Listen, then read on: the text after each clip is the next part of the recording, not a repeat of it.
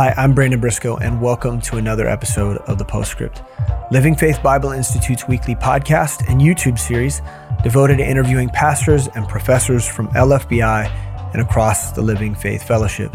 And of course, as we always say, uh, our primary responsibility, as we see it, is to help build your faith through having conversations about many different topics, whether it be ministry or theology um, or even church history at times. All the different things that we talk about are intended to help build your faith and to increase your zeal uh, to serve the Lord. Now, this week, we're going to be having a conversation uh, with Pastor Kenny Morgan chair of the foundations department at LFBI, but also a pastor at Midtown Baptist Temple. So, over the last year, if you've been paying attention to the news at all, you recognize that there's been a ton of political and social upheaval. And a lot of that deals with the issue of race and race in America. And uh, just like the 21st century church often finds itself doing, uh, we are struggling through, a lot of people, a lot of churches are struggling through uh, their perspective on the issue of race. This has always been an issue in the church, uh, especially in America. We've got black churches and white churches, and historically, there's been a, a struggle and, and, a difficulty in, in, wading through what the responsibility uh, of the church should be as it concerns the issue of race and relationship and, and, cultural differences. And you can even see that if you look back at the church in Rome or in Corinth. These are things that have always come up. These are issues that are common. Uh, but what we have to do is figure out where we align ourselves with God's word. It's critical that we find our identity and who we're supposed to be from God's word primarily. And, and so having Pastor Kenny here on the show is is going to be a great opportunity for us to have a conversation about identity. We're going to talk about uh, the potential contentions uh, that a, that a black Christian might face within the local church context, things that they've struggled with that are unique to them, things that they have to work through culturally.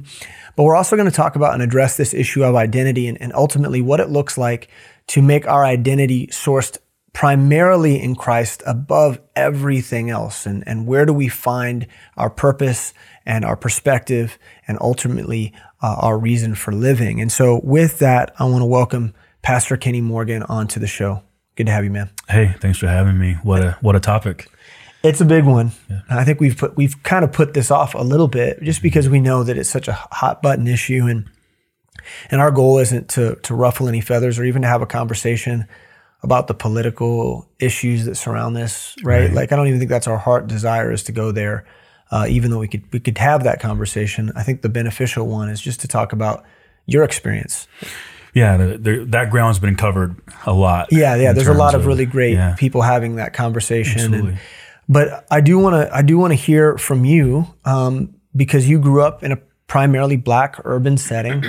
and you have a history and how you came to Christ. I want to hear your salvation story and, and how God began to transform you. So maybe start in the beginning. Yeah, sure.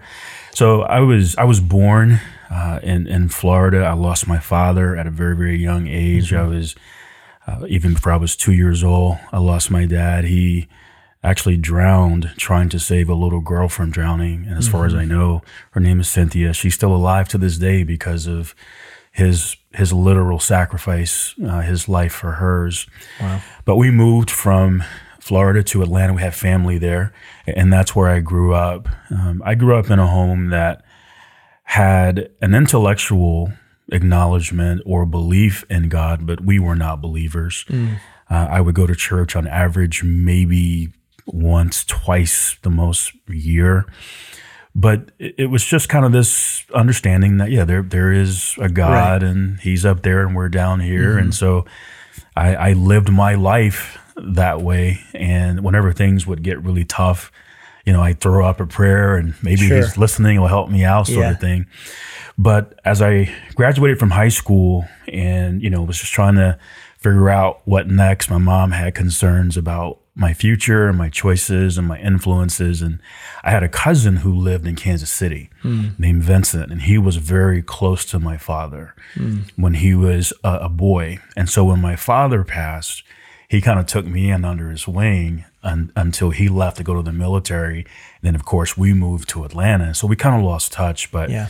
But at 18, we reconnected and, and had a conversation. And he goes, I think you ought to come to Kansas City and, and, and try it out. Mm-hmm. I didn't know anything about Kansas City. You know, when you grow up uh, as a African American young man in the ATL, I Yeah. mean, Kansas City, I'm like, well, that's the Wizard of Oz and the Chiefs. That's all I knew. I, I Yeah. it just wasn't on my radar. Sure. But my mom thought it was a good idea. She thought a change of scenery would, would do me some good. And so here it was, August 10th of 1992. My mom gave me a Greyhound bus ticket, mm. a $20 bill, and she gave me a hardcover KJV Bible. Wow. And she said, You need to find a good church to go to. Mm. So that 20 bucks had to stretch Yeah. from Atlanta, Georgia to Kansas City, Wow. making 30 stops. And by the time I got to KC, I was broke. Man. But my cousin met me at the bus station. I stayed with him and his wife. She worked at St. Luke's Hospital. Okay. And um, she got me an interview, and I got a job at St. Luke's Hospital. And I had it for a while, and I, I met a woman, a godly woman at St. Luke's Hospital named Rosie. Uh, she was a technician in the neurovascular lab, so she did tests on the human brain. So I would pick up patients from their room, take them to her department for tests, and then take them back. Well, in doing that, I got to know her. She'd be doing chart work and things like that. And little did I know, she was praying for me. And she would later tell me, she goes, I would go home and I would tell her husband, David, David, this young man is going to come to faith in Jesus Christ and God's going to use him. I had no idea. Wow. And so uh, one day she invited me to church. And so I went. It was uh, June of 94. And so I show up at the Kansas City Baptist Temple a church. Yep. I'm wearing a three piece suit. I mean, I had a maroon tie, I had a maroon handkerchief, I had maroon dress shoes. I was dressed to the nine. Wow. I'd love to have seen that. Oh, it's Have you worn a suit like that since? no, I have not. I have not. So I, I go to to KCBT, and I walk in into the foyer, and and I was just blown away. I, I felt as if I'd stepped into a mall. There were just people everywhere, and the place was just buzzing with energy and juice. And I'm like, okay, what is this place? Hmm. And I'm like, okay, where's Rosie? Because I Yeah. have no clue where I've landed. So she took me into the service. I sat with her and I'm looking around and just, I was just blown away by this. Like I had never seen anything like it. One, there's like black people and white people and everybody is excited and they're singing and they're hugging each other. And, and I mean, what is this place? Yeah. You hadn't seen anything like that. I had that. never seen anything like it. And so as I'm watching all this, I, I Jeff starts to teach, and I still remember to this day he was preaching from First Peter chapter five. I still hmm. remember the, the the text and the message, and I'm like, okay, I can get some of this. I, I think I'm tracking with him to some extent. But at one point, I noticed people were writing stuff down. So I, I turned to Rosie and I go, "What are they writing down?" And she goes, "They're taking notes from the sermon." And I'm like, "Oh, okay." I mean, I I was like a Yeah. fish out of water, man. Yeah, I had yeah, no clue what was going on. So afterwards, I met her husband, Dave, and he invited me to come back to a Monday night Bible study Hmm. at KCBT. So I went back. And after the Bible study, I was just completely in awe of the Bible. Like I had no idea that the Bible was that rich, that relevant, and that deep, Hmm. that people could just ask random questions and that the Bible actually had answers. Wow. And so we walk out after the service, and um, you know he had given an invitation, but I was too afraid to stand up in a crowd that size. And so I said, "Hey, I had a great time." I said, "But this whole thing about being saved, like I, I think I am. You know, I've, I've done a lot of good things in my life. I've done a few bad things, but I've done more good than bad. But I should be good, right?" And he looked at me and he goes, "Well, do you want to be sure?" And I'm like, "Yeah, Right. I, I, I can be sure." Right. So looking back, I was a layup for him. Right? Oh, this is, this is going to be easy. But God was at work. God was at work. And so he took me back to his home that night. That was around 10 o'clock that night. And I sat down at his kitchen table. And this was Dave Hill, Pastor Dave Hill, who's with Alan Shelby at Harvest Baptist. Who had come to disciple you? Absolutely. And he led me to Christ at his kitchen table. Two weeks later, he stood up with me when I got baptized. And um, and from there, he started discipling me. And uh, praise the Lord, God, God changed my life. It, it was, I knew that night when I left his home, I knew that I had met Christ. Wow. And I knew that my life would never be the same. And from that moment on, the Lord has been as gracious as he was to me at Calvary mm-hmm. and has given me a plan that has exceeded anything that I ever could have imagined for my life for his glory. Well, I'm I'm definitely thankful that he saved you because you're you're a big deal to to me and to this ministry and and so I'm grateful for that and we could we could talk about that all day but what we want to talk about I mean specifically you know uh, this idea of race mm-hmm. and the church uh, and so to to camp out on you know just that cultural experience you came in you, you saw that there was like black people and, and white people ministering together mm-hmm. in the church and that's something that was new to you what was your perspective prior to that experience uh, coming up growing up what was your perspective of race and what was the significance of uh, you know of your bla- of your blackness mm-hmm. in terms of life and, and how you perceived yourself so i'll take you back to something that um, Dr. Martin Luther King once said, and I think all of us have maybe heard this at some point, mm-hmm. but he mm-hmm. said, the most segregated hour in the South happens on Sunday mornings at, at 10 a.m. Mm. And he was right. You know, growing up in the South, in Atlanta, in terms of my experience there, you know, I grew up uh, in an urban, suburban part of Atlanta, uh, a town called Decatur, but I grew up specifically in, in, in South De- DeKalb or South mm-hmm. Decatur which is about 90% African American. Uh, the school district about 97% black. I mean that that that's what I knew, and so it, it was very segregated. I mean, for the most part, the white people that I encountered uh, as a child, they were business owners or police officers or, or firemen mm. or something like that. So uh, my world really wasn't integrated at all. Mm-hmm. It was it was very very black, and so that day at the Kansas City Baptist Temple to to be there and to see that scene, to see blacks and whites who were together, and it seemed so natural and it seemed so harmonious and genuine. Like I, I had never seen that. Um, and when I did go to church, or when I would go to church as a kid, which wasn't very much, mm-hmm. it was a, you know, just very, very black. You just, that's all that I knew. Right. And so I had never seen anything like that, but I, it was beautiful to me mm-hmm. in terms of seeing, you know, a, a, multicultural church gather and worship like that. It was, was phenomenal. When you came to know Christ, I mean, as you've grown in your faith, but particularly in those first few years of discipleship and, and being a new believer, were there times where you feel felt um, you were working through uh, the, the race issue, uh, maybe either issues of, of how you were perceived or how you perceived other people. Um, I mean, it was a multi ethnic church, and so you're mm-hmm. probably constantly being confronted in, in small ways by cultural differences and, and things like that. How did you work through that, or, or was it an issue? And if it wasn't, like, maybe explain a little bit. Yeah, I I don't really recall that I, I had that type of struggle, if you would, in terms mm-hmm. of of of of struggling with, you know, things that were happening or, or not happening, and and and me, you know, fighting with that because because I'm black. I will say this: my struggle was if it was racial, it was racial in this regard. I was I came to faith at the age of 22. Mm-hmm. Okay, so by the age of 22, I, I, had grown up in a fatherless home. Okay, and I had, gr- I had grown up in in basically a fatherless culture. Mm-hmm. You know, the vast majority of my friends, I had never met their fathers. I, I didn't know who they were. I I had and I have cousins to this day. I've never met their fathers.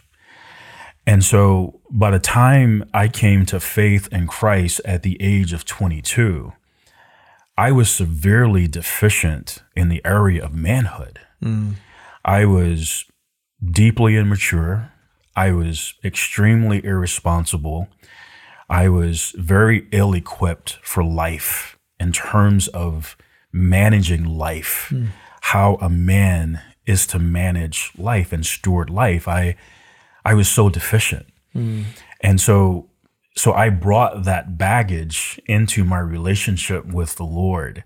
And so as I began to get discipled and get established in God's word, I was then confronted with what the Bible teaches about how I am to think, speak, and behave as a believer in Jesus Christ, mm-hmm. not a black man. Right. So the issue became now there were confrontations between what the Bible was calling me to versus what I had known for 22 years. Yeah. That was the byproduct of my culture or the situation that I grew up in. Like I, I didn't have I didn't have father. I didn't have a mm-hmm. father. Yeah. Nor did I have fathers. I didn't have men who were in my life to point me a to Christ if not that, to point me to, hey, this is how you think, speak, and live as a young man.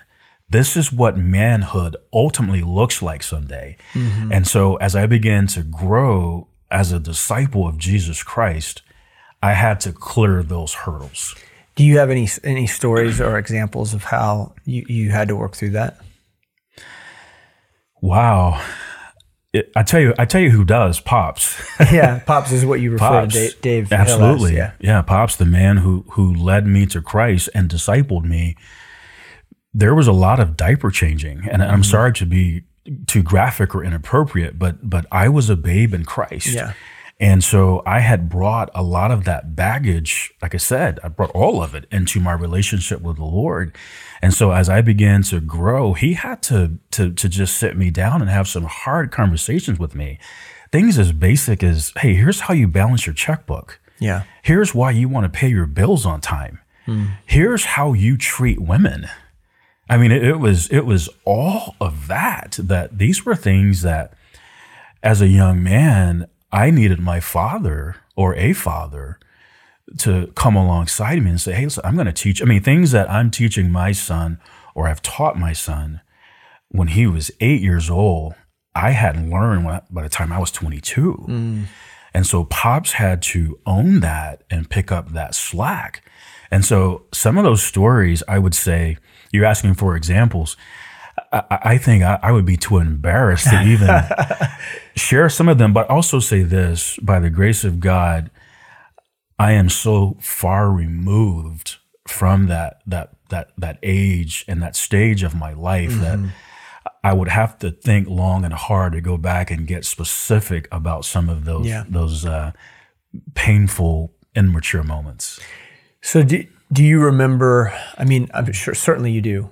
Uh, in what ways you felt your identity changing? Like maybe describe for us what what the shift in identity um, was in terms of how you saw who you were before the Lord. How did that How did that work itself out? one of the one of the anchor verses for me and it's a verse that I have I've shared with my son countless times but it comes from Proverbs 13:20 you know he that walks with wise men shall be wise but a mm. companion of fools shall be destroyed and so one of the things that I've always whispered into the ear of my son in particular but my daughter too but but especially Ken I've always told him that you know if I had if I've never met you but if I get to spend an hour with the people that you walk with, I've met you. Because every man is is a byproduct or is the fruit of the company he keeps. And so the Lord saved me at the Kansas City Baptist Temple. He put Pastor Dave Hill into my life, Pops, but it wasn't just Pops. Along came a man by the name of Sam Miles, Alan Shelby, Troy Stogsdill, Mitch Dobson, those men were anchor men in my life mm-hmm. and I began to walk with those men. And those men had no idea I was a sponge and I was watching everything they did. I was listening to everything they said and I was picking up on things. Mm. I, I was learning things. Like I would watch them make decisions and, and I would like things like it, it became very clear to me that the men that that I was around, I mean, young men who were my age, maybe a little older than I was, who were also single like me, but they were they were abstaining from fornication, hmm. like genuinely, like they they they were rooming together with one another and, and living like that. That that was that was alien to me Yeah. in terms of what I had been exposed to and what I had grown up with. I was watching. I was watching. I mean, Troy Stocksdale, praise the Lord, apart from my salvation, apart from God's word, apart from my wife, uh, Troy Stocksdale has been uh, the most special blessing to me. He, he is my nearest and dearest friend. And I spent years and hours with Troy, with him and his family, him and Jen, in Troy's home. We did everything together. But I was watching him. Mm-hmm. I was watching. So that's how a husband talks to his wife. That's how a husband treats his wife.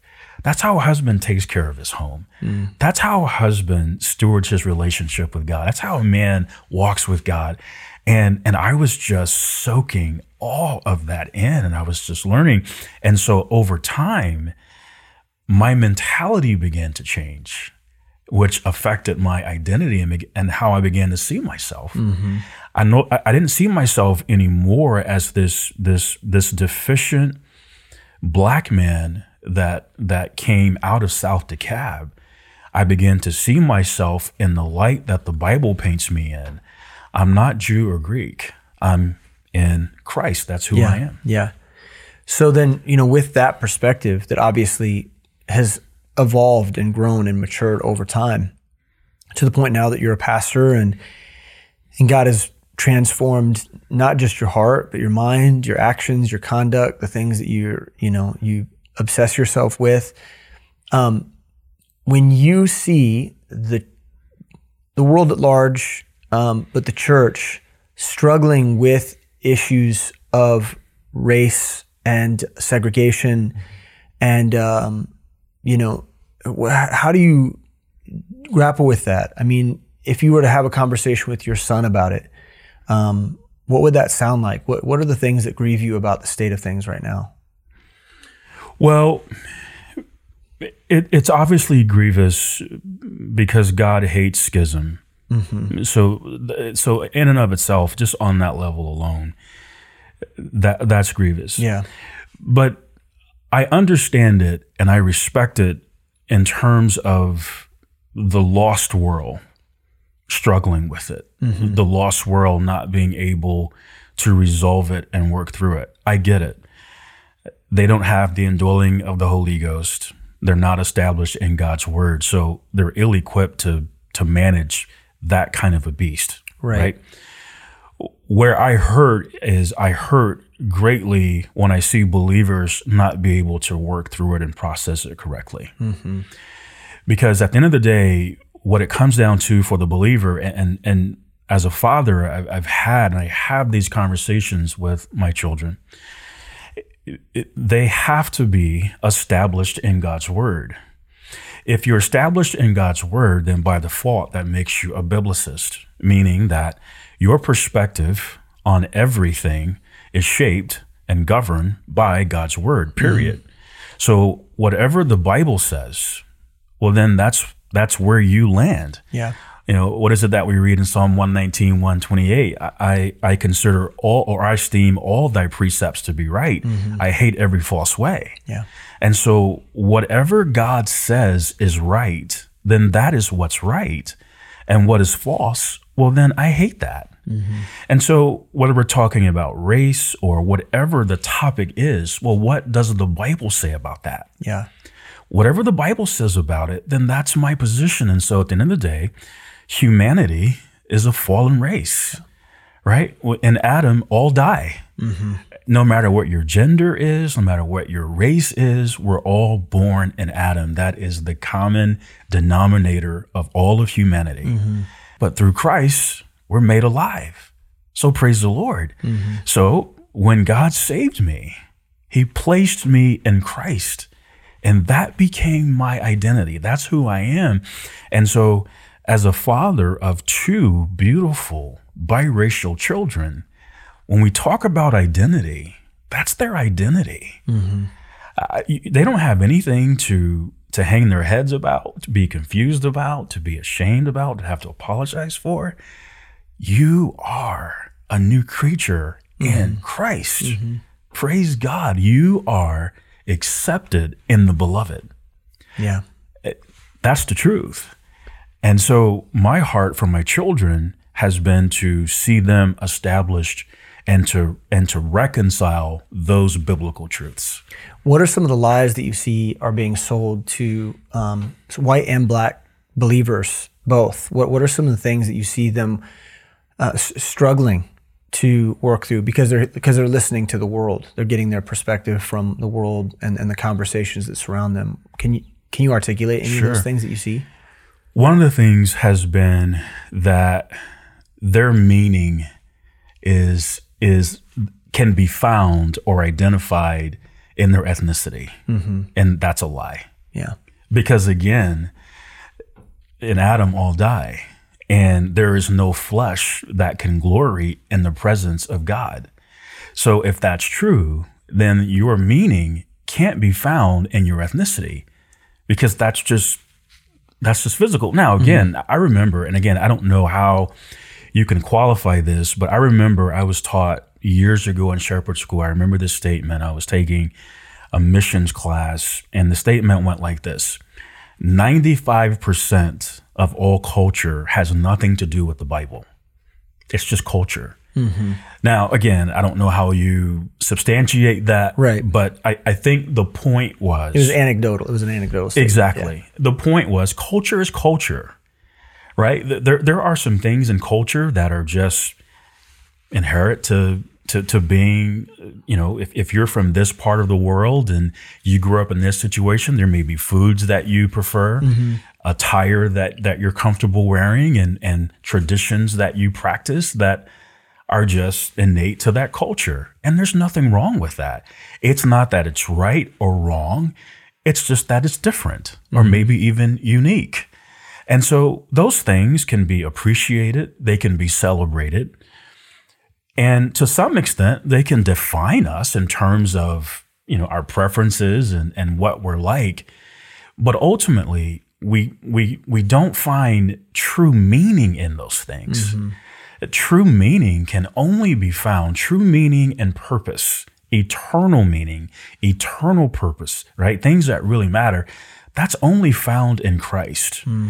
And so what happens is, is the, Satan is masterful in that is, is taking those realities and saying, okay, so since culturally speaking, you're different from person, this person over here, well, then that means that you got to fight about that. Somebody has to be right. Somebody has to be wrong. Someone has to be superior. Someone has to be inferior. Darwinism, right? Yeah. Right. And it doesn't have to be that. And so wars have been started over that type of philosophy. Uh, divisions happen over that kind of philosophy. And so, listen, let me tell you, there are things about me that are very ethnic. There are things about me that I would consider to be uh, consistent with traditional African American culture. Mm-hmm. And that's fine. Yeah. It, it, it doesn't. And, and listen, I'm very, I love those things and I'm mm-hmm. very proud of those things. Like to this day, I, I can take some good soulful gospel music and, and I can, and I do enjoy that mm-hmm. right now. Ultimately, it's about worshiping in spirit and in truth. But just stylistically speaking, if you were to ask me, what do you prefer? Well, I'll just tell you, if, if, if it was ever decided at Midtown that every week we're going to have the gospel choir, it would get an argument for me. Yeah. Right. But I'm also okay with some of the other styles that we do, and, and that's fine too. Yeah. But those aren't things that are worthy of fighting and dividing. Right. You're saying that that culture uh, cannot subvert who we're called to be as believers. Yes. But so often it does. I've heard you say this before that that if there's anything that comes before the term Christian, Yes. if, if there's a, a qualifier or an identifier that has to be placed at you know before you say Christian, whether it be white Christian, black Christian, denominational this or that, um, whatever that might be, then then that has the ability to uh, usurp um, or to defraud the thing that we're really actually supposed to be uh, primarily, and that is a, a believer, a Christian. True. And what it does is it gives place to the devil. Mm. In what way? Because it's saying that my identity truly isn't Christ. Mm-hmm. It's something else. Mm-hmm. And whatever that something else is, if it's not Christ, it's giving place to the devil. Yeah. Because whatever you perceive your identity to be forms your thinking, your speech, and your walk. Mm. We go to a multi ethnic church. And uh, so it looks a lot like, you know, Can- your experience at Kansas City Baptist Temple. And so we've got people from all over the world here, uh, many different, you know, uh, ethnicities, backgrounds, um, skin tones. Uh, we run the gamut. Yeah. Do you ever uh, face prejudicial tr- treatment uh, or misunderstandings? How do you deal with the like when the issue of race comes up in ministry?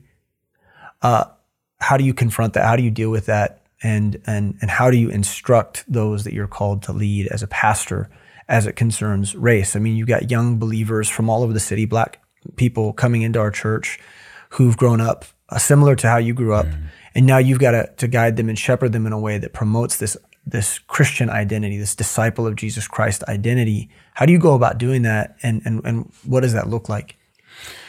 That's a that's a very good question. I think one of the errors that I believe too many believers make is not being able to distinguish between problems and symptoms. Hmm. Okay, I think I think that's very critical. So something the Lord has helped me with that has really helped me to manage injustice, uh, discrimination, racial things, all of that has been this reality should always shape our expectations. Okay, here's where I'm going with that. Paul says, There's nothing good that dwells in my flesh. Nothing. Mm-hmm. Okay. So a lost man doesn't have the Spirit of God. He's not established in the Word of God.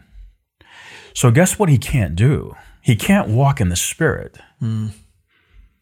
Right? He, he, he can't do that. Mm-hmm. You can't do that without the Holy Spirit right. and the Word of God. So now that's the truth. That's real. So, what are my expectations now? My expectations are based on that reality. I, I can't expect, I don't care what color he or she might yeah. be, I can't expect someone who is unsaved to be righteous and to be just and to be loving and to be kind how how how can lost people do that? Right. Why would i expect so so why would i also be stunned at injustice? Mm-hmm. why would i be stunned at that? Well what do i expect and it's not that I'm being cynical. Right. Or, or, or just always looking for the bad in people. Again, what should our expectations be for someone who doesn't have a relationship with God? Mm-hmm. So, so injustice or racism is not the problem. Those are only manifestations or symptoms of the problem. Right. The problem is they don't know Christ. Yeah, they're still yet lost in their sin. Yes. Yeah. So, so whenever I turn the TV on and I see something that is dark and hateful and you know unjust and all of that, I don't lose my mind asking the question why. Mm-hmm. I know why. Yeah. Now, I'm not saying I'm okay with it. I'm not saying that it doesn't bother me. I'm not saying it doesn't matter. Uh, all of it matters. And it does bother me. I'm just saying that at the end of the day, that individual needs to meet Christ mm-hmm. and they need to begin growing as a disciple indeed. Because if those two things happen, we're going to get a different narrative out of that person's life. I mean, look at the look at the Apostle Paul. Mm-hmm. Look at who he right. was yeah. as Saul. Right. I mean, here's a man who hated people like us, and he has this encounter with Christ And now he comes to a point where he's ready to give his life for people like us. Mm-hmm. Mm-hmm. That is the work of the Holy Spirit in the heart of people that can bring about that kind of change. And so, in terms of the people that I'm very fortunate to, to work with and people that I get to lead, starting with my, my family, it's seeing them established in the Word of God, it's seeing them become biblicists mm. so that they're able to properly discern symptoms from problems when it comes to this whole issue of race and injustice and racism and all of that. So when you do that, when you open up the Bible and you begin to do that, um, what are some of the things that you you come back to time and time again in terms of the issue of of race and and maybe God's expectation for His children? Uh, obviously, uh, you and I are from completely different backgrounds, and yet we've found a way to minister together. What are some of the governing principles that follow us in our ability to commune despite whatever differences we might face beyond race, um, even music preferences, clothing preferences, what you know, whatever it might be. What are some of the, the biblical principles that you use to help guide and shepherd other people to believe uh, Christ in that way? You know, someone once said that the most significant perspective that concerns God in our lives is our perspective of Him. Mm-hmm. Because how we see God shapes how we see everything else, including ourselves. And so, if I have a proper view of God, I'll have a proper view of myself and I'll have a proper view of people. Mm-hmm. And so, we often talk about seeing lost people through the eyes of Jesus, which I think is great. And I think what we're what we're advocating there is compassion and love and mercy and grace and and all of that, which is which is fantastic. And so, when we do that, well, then what we're seeing is we're seeing souls. Yeah, We're not seeing color. Right. right? We're, we're having a john 3.16 perspective for god so loved the world. And so we see the world the way that god sees the world. Mm-hmm. We love the world with god's love. We want to see them reconciled back to him through the person of jesus christ well that's also applicable with one another mm-hmm. if i'm seeing god correctly i'm going to see you correctly well, how do I see you? I don't see you as Brandon, my white brother in Christ. I see you as Brandon, my brother in Christ. Yeah. Period. And I see the whole body of Christ that way. Now, at the same time, because God clearly treasures diversity, I've come to really appreciate that. Mm-hmm. Uh, you know, we had a stint of ministry on Long Island, and, and we were in a church that was a collection of people from all over the world. Mm-hmm. And we had some wonderful experiences with brothers and sisters from Ghana, Africa, from Brazil, from the Philippines, from Malaysia, all over the mm-hmm. globe in their home for dinner from Greece, from Italy, and learning about their culture and learning about some of their traditions and things like that. It was it was fantastic. And so so you you get to appreciate and once again celebrate things that we get to enjoy in Christ as Yeah. believers. Yeah. We were talking about, you know, areas where there is potential prejudice in the church. I mean, even among believers who, who share mm-hmm. Christ, they have Christ in common, might still have some cultural things that get in the way of them seeing everyone rightly, like things that can kind of be stumbling mm-hmm. blocks. And I know we've had this conversation before, so I want to invite you to talk about it. But the fact that you are in a in a biracial marriage, right, with with mm-hmm. children who are biracial, has at times maybe been problematic, and that's been one way where you've had to address both with your family, but also in your approach to people. Not not the sense of that you need to justify it, Sure. but just the fact that it exists. That this is a, a pro, this is a problem that people have. So how do you how do you address that? Like when you think about that, I mean, what what do you do? How do you converse with your children about that? How do you address your congregation about subjects like that that are clearly divisive for some? You know, my wife and I, we have we've been married for almost 20 years. And she and I, we you know, whenever this comes up, a shared belief for both of us is that we have to be reminded that I guess somehow we're different. Mm-hmm. You know, like it, it- we don't. We're just Kenny and Lori. I love my wife very much. She's a godly woman. She's an amazing She's, woman. she's pretty amazing. she Yeah. is God outdid himself. Mm. Like I, I, I don't even know. I, I, I could spend this the this whole episode talking about her. She, she's fantastic. Yeah. I, you know, whatever you're looking for, you're gonna find. So I- I don't. I'm at peace. Mm-hmm. I really am. I'm at peace with who I am in Christ, and and my identity is so much Him. Yeah. I- I'm just I don't think about what the world thinks about us or what mm-hmm. society thinks about us or or or what was that or I, I just Yeah. don't I, I'm I'm so at peace and I I so enjoy my wife and my children. We're not victims. We're not so one of the things that I, I've I've I've taught my kids has been listen, you are not less than anyone and you're not more than anyone. Mm-hmm. And you never have to hang your head because you were born out of a biracial marriage. You- You're you're in Christ. Yeah. Yeah. You're loved by him eternally. He's placed his spirit in you. He's given you his word. Mm-hmm. You have his church. You've been made to sit together in heavenly places. Uh, What do you have to apologize for Yeah. or, or, or be ashamed about? And so that's just who we are as a family. So I- I would say the thing that believers have to remember is that when it comes to the issue of race and all of that, the media is not inspired and infallible. Yeah. Uh, God's word is. Mm-hmm.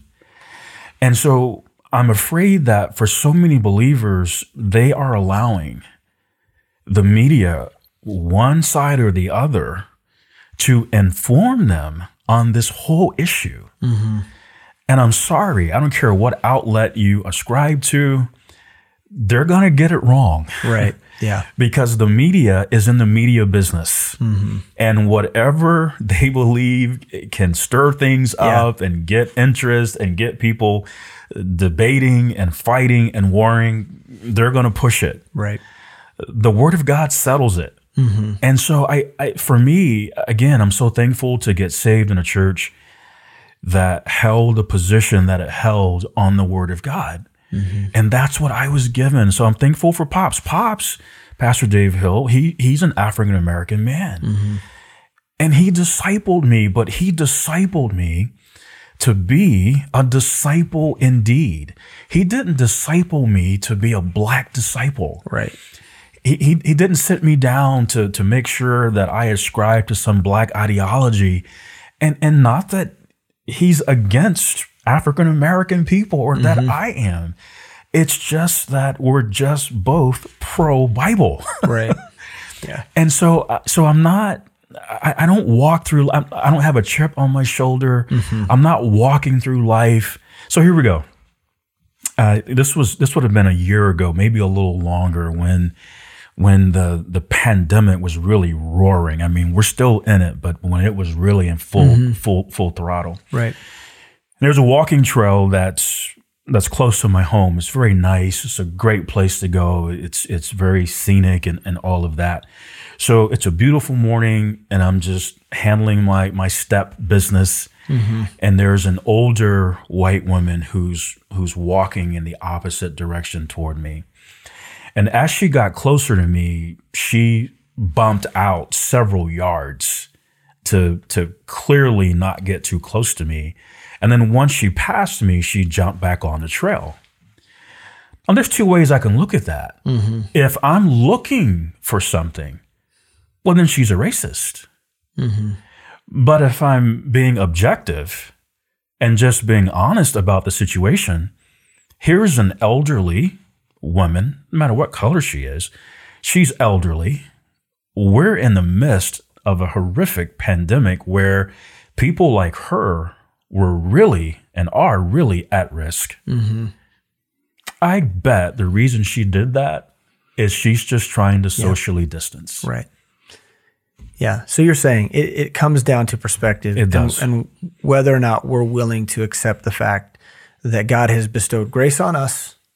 And so we it, it's only right, it's only reasonable that we would be sacrificial and gracious towards others despite their perspectives and despite their objectives and purposes and despite their ideologies. Our ideology is Christ died for us so we live a mortified life. Yes. The only identity we have is is, is in the cross and the resurrection. Period. Right? Yeah. Praise the Lord. It's powerful. Um, so just in terms of of being in a in a multi ethnic church, uh, what are the things that you enjoy the most about the diversity of cultures? Let's just talk about the joy of being multicultural. What are some of the, of the things that you enjoy the most about being in a, in a multicultural church and what you get to experience uh, through being around people that aren't like you or from the same background that you came from?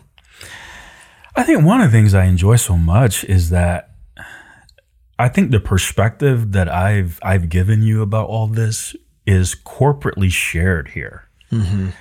You know, from Sam to you and me, and and the and and we are we're lighthearted. Like we like we we we we appreciate yeah. the the ethnic and cultural diversity of Midtown. Right. We appreciate it. We celebrate it. Yeah.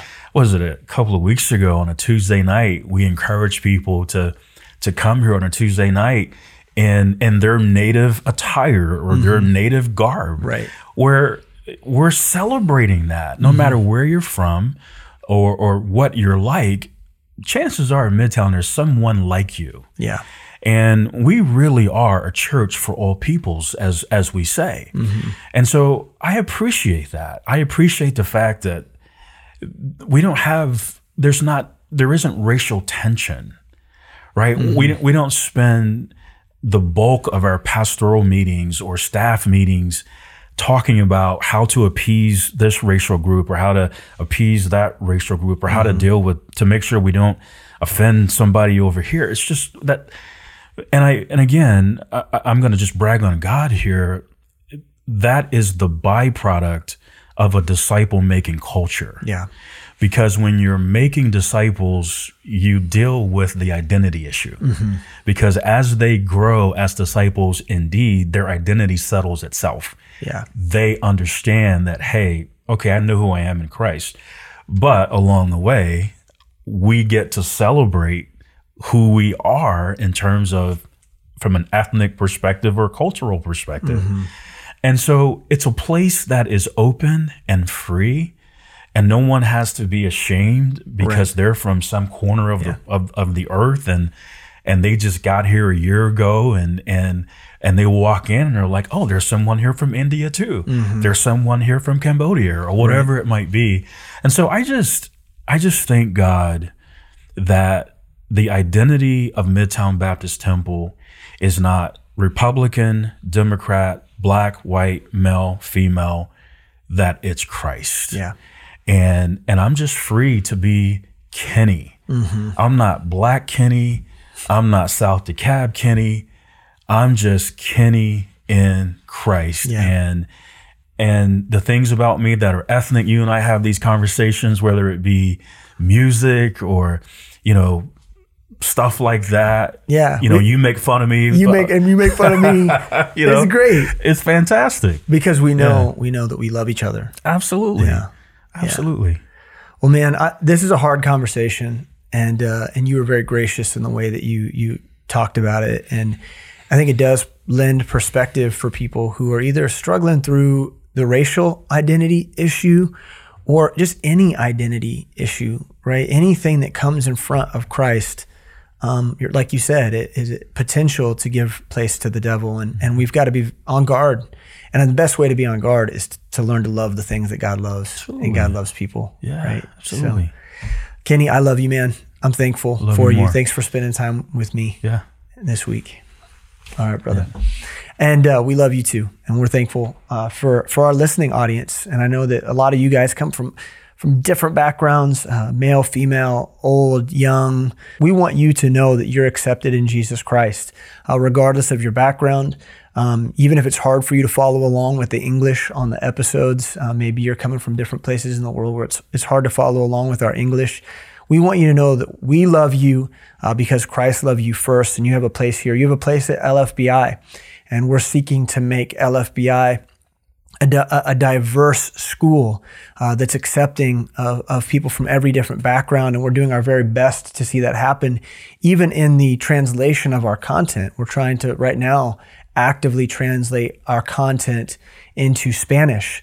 Uh, to uh, accommodate our Spanish speaking brothers and sisters in Christ. And so we want you to know, I mean, this is just an opportunity for us to express that love to you and, and tell you that we're grateful for you and, and, and for you joining us on this show and listening every week. Uh, we pray that God would continue to grow you in grace, uh, that you might see people the way that He does. Uh, God bless you, and we hope to see you again next week for another episode of the Postscript. Thanks for listening to the Postscript. If you enjoy the show, please leave us a rating and review in order to help other people find our podcast. If you value this show, Please help us continue creating content by supporting Living Faith Bible Institute at lfbi.org/support.